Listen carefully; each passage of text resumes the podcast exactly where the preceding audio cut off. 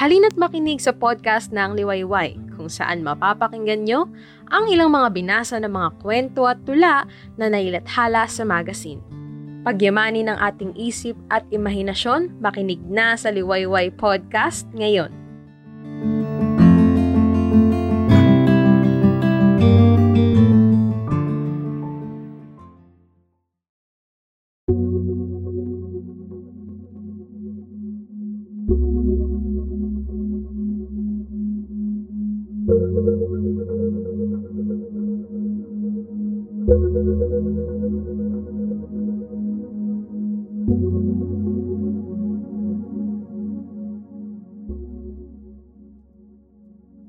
Tulad ng halaman ni Mercedes J. Jose. Hirap kami sa buhay. Ang sakit sa bituka ng nanay ko ay inihiganan niya ngayon. Kargador lamang sa pier ang aking ama. Malimit pang magkaroon ng aklasan doon at tatlo ang nakababata kong kapatid. Kung hapong dumarating ang tatay ko at nakikita niya ang aking ina sa paghihirap nito at sa pagdaing, talos ko ang kanyang dibdib ay parang winawasak. Napapadok mo siya. Akala ay hindi nakikita. Balisarin ako. Hindi tatlo o apat na ulit kong inubos ang maghapon sa paghahanap ng mapapasukan. Natanggap akong tagapagsilbi sa isang tindahan. Ngunit hindi ako nakatagal doon. Natakot ako sa incheck na aking pinaglingkuran. Sa mga tingin niya sa pagtabi-tabi ng napakalapit sa akin. Maliban doon ay wala nang tumanggap sa akin sa iba. Wala raw bakante. Ibig daw nila ay nakatungtong ng kahit dalawang taon sa kolehiyo. Samantalang mataas sa paaralan lamang ang aking natapos. Ang sakit ng nani ko ay patuloy sa paglubha. Kulay apdo na ang balat niya. Naninilaw ang mga mata. At napilitan akong magpasya na isang malaking bagay para sa akin Si Pilo ay aking katipan. Pero halos tulad din ng buhay namin ang buhay nila. Nag-aaral siya. At marami kaming pangarap. Maibang lumiligaw sa akin. Si Turo, si Mike, si Serafin. Sa tatlo ay si Serapin ang mayaman. Marami at malalaki ang mga ari-ariang naiwan sa kanya ng mga magulang. Nag-iisa sa buhay. Labindalawang taon yata ang agwat na edad sa akin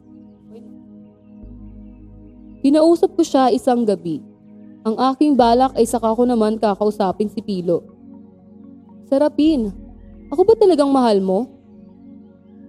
Tumawa siya ng mahina. Alam mo naman yun. Kasi, pakakasal na ako sa'yo kung ibig mo.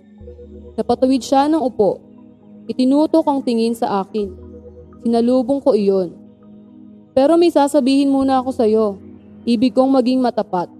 Saka mo isipin kung pakakasalan mo pa rin ako. Sige. Ibig ko sana ipagamot mo ang nanay ko. Napalunok ako. Pagkatapos bago mo ako lubusang kunin sa kanila, iwanan mo sila ng halagang pwedeng makatulong sa kanilang buhay. Ako ay sasama sa iyo. Kahit saan mo ibig. Iyon, Serapin. Nanatiling nakatingin si Serapin sa akin hindi umiimik. Pangit ano? Ako uli ang nagsalita. Sinundan ko iyon ng hugkang na pagtawa. Matapang ang loob kong humingi ng kapalit. Pero sa kalagayan namin, kailangang tapangan ko. Alam mo, mahal ko sila. Umiling si Serapin. Hindi ako napapangitan. Mabuti ka lamang anak. Ngayon, Pinagsalikop ni Serapin ang dalawang kamay. Pinatong sa mesang nakapamagitan sa aming dalawa. Sabihin nating ibig ko ring magmabuti. Ganito, ipagagamot ko ang nanay mo. Sa kabibigyan ko nga rin sila ng pera. Samantala ay huwag ka munang pakasal sa akin. Baka mas maganda iyong ikakasal tayo nang hindi ang mga iyon ang nagudyok sa iyo para maangking kita, kundi iyong totoong matatanggap ako ng loob mo. Maghihintay ako ako naman ang umiling. Ayoko ng ganoon. Hindi ako makapapangako. Baka lamang tulungan mo ako ng tulungan at pagkatapos, ang totoo pala ay hindi rin kita kayang ibigin. Pero mapipilitan akong magkunwari para tumbasan ang pagtulong mo. Dahil tingnan mo, ako ay may katipan, Serapin.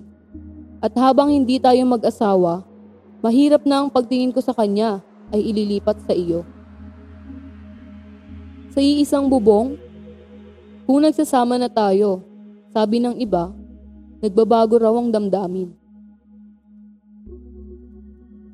Baka kako nangangahulugan naman sa iyo na kapag pinakasalang kita, sa gitna ng pagkagipit mong iyan na sasamantalahin ko ay para na kitang pinatay. Hindi, sabi ko. Pinag-isipan ko ng mabuti. Kung gayon ay pakakasalan kita. Huwag mo nang ngayon mo sabihin yan, Serapin. Agaw ko. Mag-isip-isip ka pa muna. Timbangin mo. Saka ka magpasya. Sige, kung gusto mo, ganoon. Ayon niya. Babalik ako kung tiyak ko na ang sarili ko, kamo. Limang araw ang pinalipas ni Serapin bago siya nagbalik. Hindi nagbago ang isip ko, Lina. Nakatawang sa lubong niya sa akin. Saka nagpormal. Dahil siguro talagang mahal kita. Kaya kahit sa ganyang paraan ng pagtanggap sa akin ay ikaliligaya ko. Kahit parang mabigat na nakadagaan sa kanyang dibdib, ay pinilit kong suklian ang kanyang sinabi. May pagpapasalamat kong may katulad mong nakilala ako at nagmamahal. Pinamagitan kami ng katahimikan. Maya-maya, Ano bang ibig mo? Ipaggagamot muna natin ang nanay mo, saka tayo pakakasal? pakasal muna tayo, pakli ko. Para may dahilan ako sa aking sarili sa pagtanggap sa tulong mo. Pinag-usapan namin ang kasal. Simple lamang, Serapin. Baka hindi natin idaos na katulad ng pangarap ng karaniwang dalaga sa kanilang kasal. Pareho tayong ngayon lamang ikakasal. Para tuloy may malingon naman tayo sa ibang araw. May sakit ang nanay ko. Hindi na siya kumibo. Nang gabi ring iyon ay kinausap ni Serapin ang aking mga magulang. Nag-iibigan ho kami at ibig naming pakasal na. Umiyak ang aking ina, nagtiim ang bagang ni tatay. Kung ano-ano ang napag-usapan. Itinakda ang araw ng aming kasal. Sa isang pagkakataon, bago dumating ang araw ng kasal namin ni Serapin, ay nagkausap kami ni Pilo. Dinaramdam ko, Pilo. Pero kung tayahin ko, talagang napakatagal pa bago matupad ang mga pangarap natin. Pagkatapos ng pag-aaral mo, hindi mo na karakang matatalikuran ng iyong tungkulin bilang anak, bilang paganti sa kanila, saka pa lamang sa atin. Pero nangako kang maghihintay, Lina. Namumula ang mga mata ni Pilo. Nangako ka. Noon ay walang sakit ang nanay ko. Mamamatay siya, Pilo, kung patuloy ako maghihintay lamang sa iyo. Bumaba ang kanyang balikat. Umiyak ako. Patawarin mo ako, Pilo. Hindi na kami nagkita ni Pilo hanggang sa sumapit ang araw ng kasal ko. Ang kasal ay taliwas sa inaasahan ko. Marangya ang aking damit pang kasal na ipinatahi ni Serapin. Nagagayakan ng napakaganda ang simbahan. May latag na alpombra na sa magkabilang tabi ay nahahanayan ng mga bulaklak ng rosas. May potograpong kinasundo si Serapin. Ang pagtitipon pagkatapos ng kasal ay dinaos sa isang malaking club.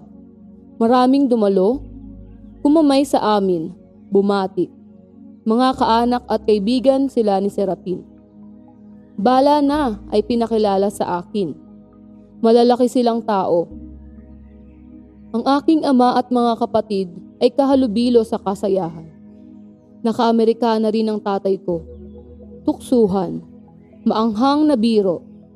Nagiinit ang aking muka. Tumatawa lamang si Serapin. Nang magkaroon ng pagkakataon, nagpapaliwanag ng paanas akong pinakausap ni Serapin.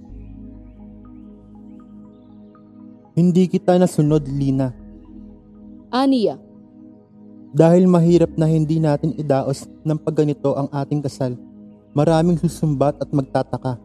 Saka ibig kong makilala kanila. Ibig kong makita nila ang aking may bahay.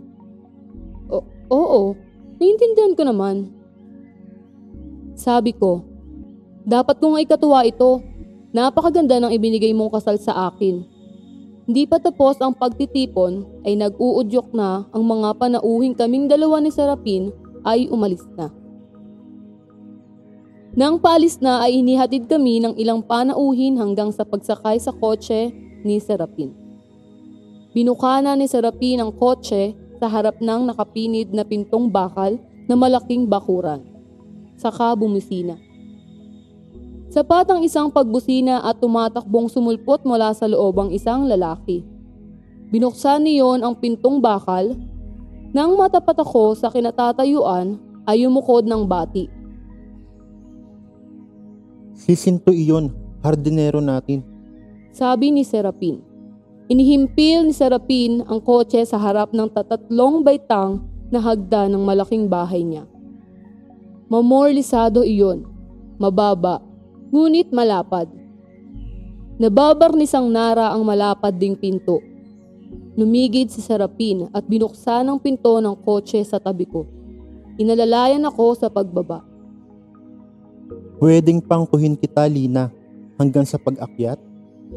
Sa halip, tumugon ay itinaas ang kamay. Ikinapit sa kanyang leeg, kinarga niya ako. Mula ngayon ay ito na ang magiging bahay mo, Lina. Nang bumungad kami sa salas ay sabi ni Serapin, Ikaw ang reyna rito. inilibot ko ang tingin. Malalaki at maluluwang na sopa. Makakapal ang kutsyon, may piano, radyo pono, may nababarnisang cabinet, chandelier, ang mga kurtina ay makapal, nakaladlad hanggang sa suwelo. May mga sulok na napapalamutihan ng mga bulaklak.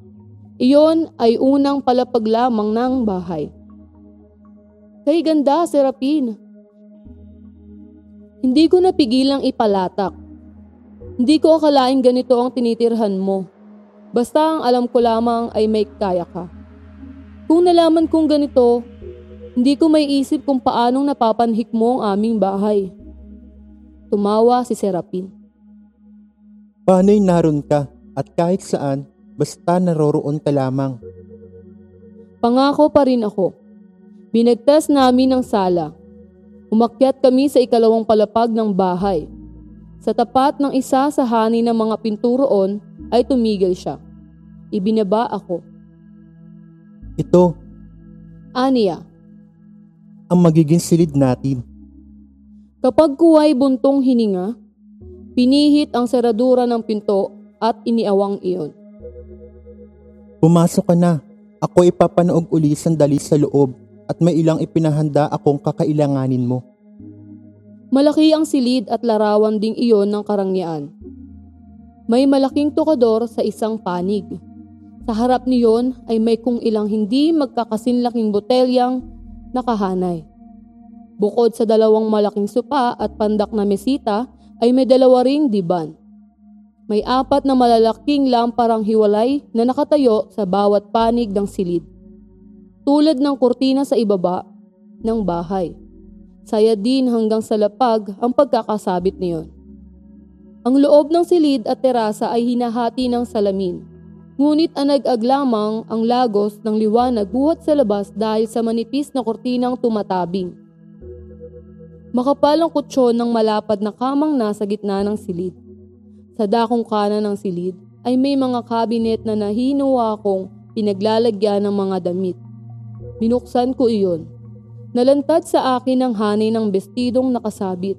May dalawang lingerie sa loob. Parang may nakahalang sa lalamunan ay inalis ko sa pagkasabit ang isang kulay rosas.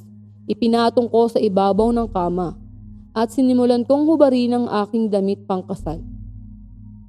Marahan ang pagkatok ni Serapin sa pinto ng silid. Nang buksan ko iyon ay parang naragdagan ang pagkaalisangan ng aking katawan. Ngayong nakita niyang suot ko na ang lingerie, pahaplos lamang ang tinging iniukol niya sa akin. Siya ay nakalonging robe. May kipit na dalawang bote at isang kamay ay hawak ang dalawang kopita. Ang pandak na misita at dalawang diban ay inilabas ni Serapin sa terasa ng silid. Pinagtabi niya ang diban. Pagkaraan ay sinalinan niya ang kupita ng laman ng bote. Mild lang ito. Aniya, Pambabae. Sa pagitan ng pagsimsim ay nag-uusap kami. Hindi ko malirip kung bakit tinanggap mong pakasalan ako, kapalit ng hinihingi kong pera para sa aking pamilya. Sabi ko, kangina pa ako nag-iisip tungkol sa bagay na iyon. Kanginang makita ko ang katayuan at pagtingin kay Serapin ng lipunang kinabibilangan niya, ay naitanong ko na sa sarili kung bakit isang katulad ko lamang ang pinahahalagahan niya.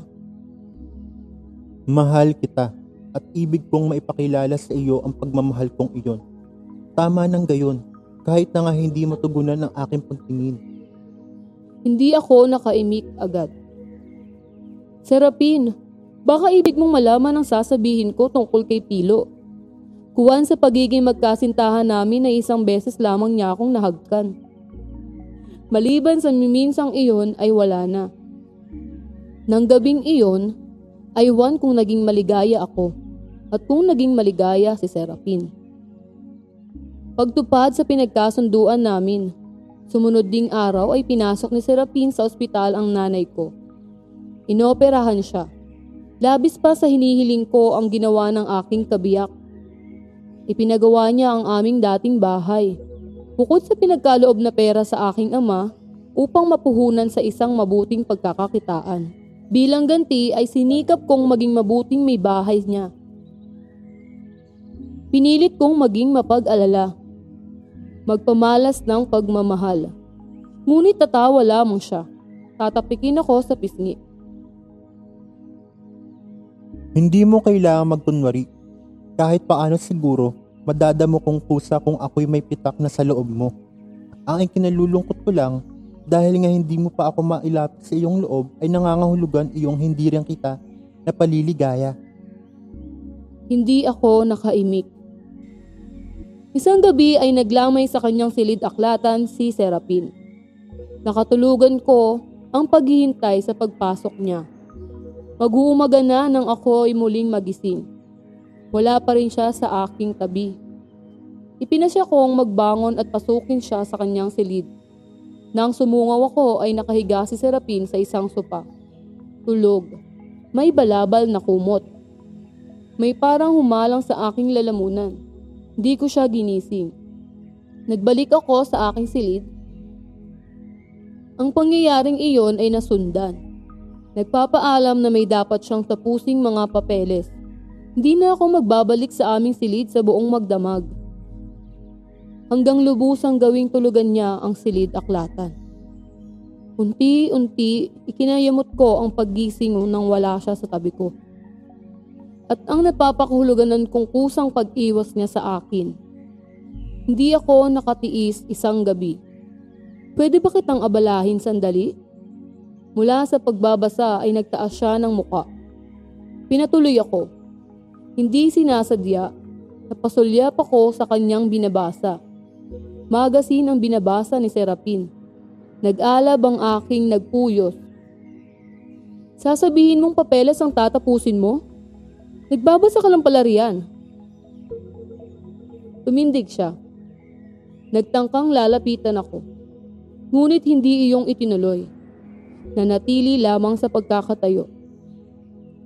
Ba't aabalahin ba kita kung sa silid natin babasahin mo yan? O ayaw mo lang doon dahil nandun ako? Ayaw mong nakikita mo ko. Hindi. Umiiyak ako. Lina, Hindi ako tumigil. Padarag siyang tumalikod. Ibinayo ang tagiliran sa gilid ng mosa. Idinukot ang kamay sa bulsa ng pantalon.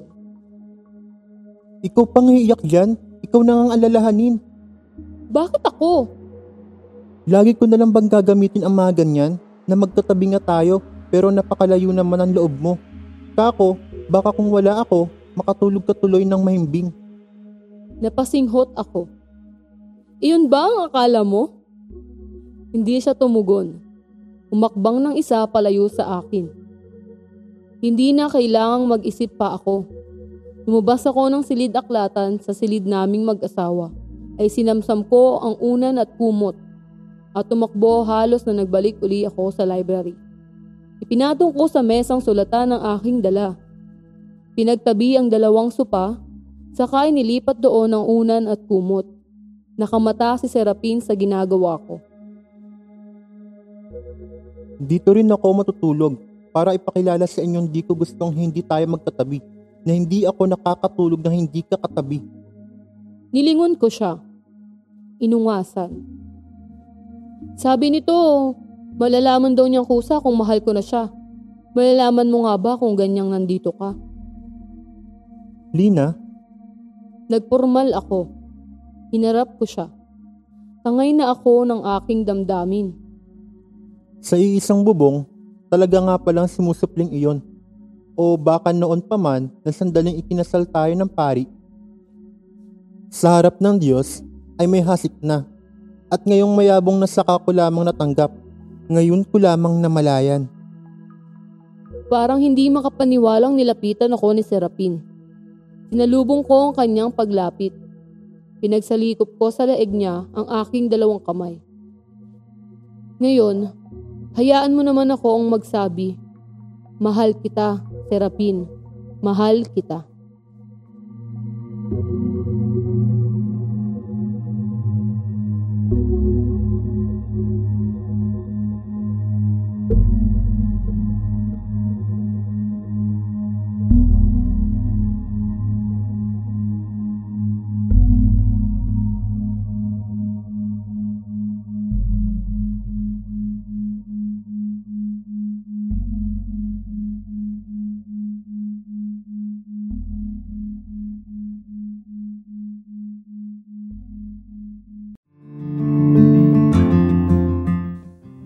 Ang Liwayway ang nangunguna at nag-iisang pambansang pampanitikang magazine sa Filipino.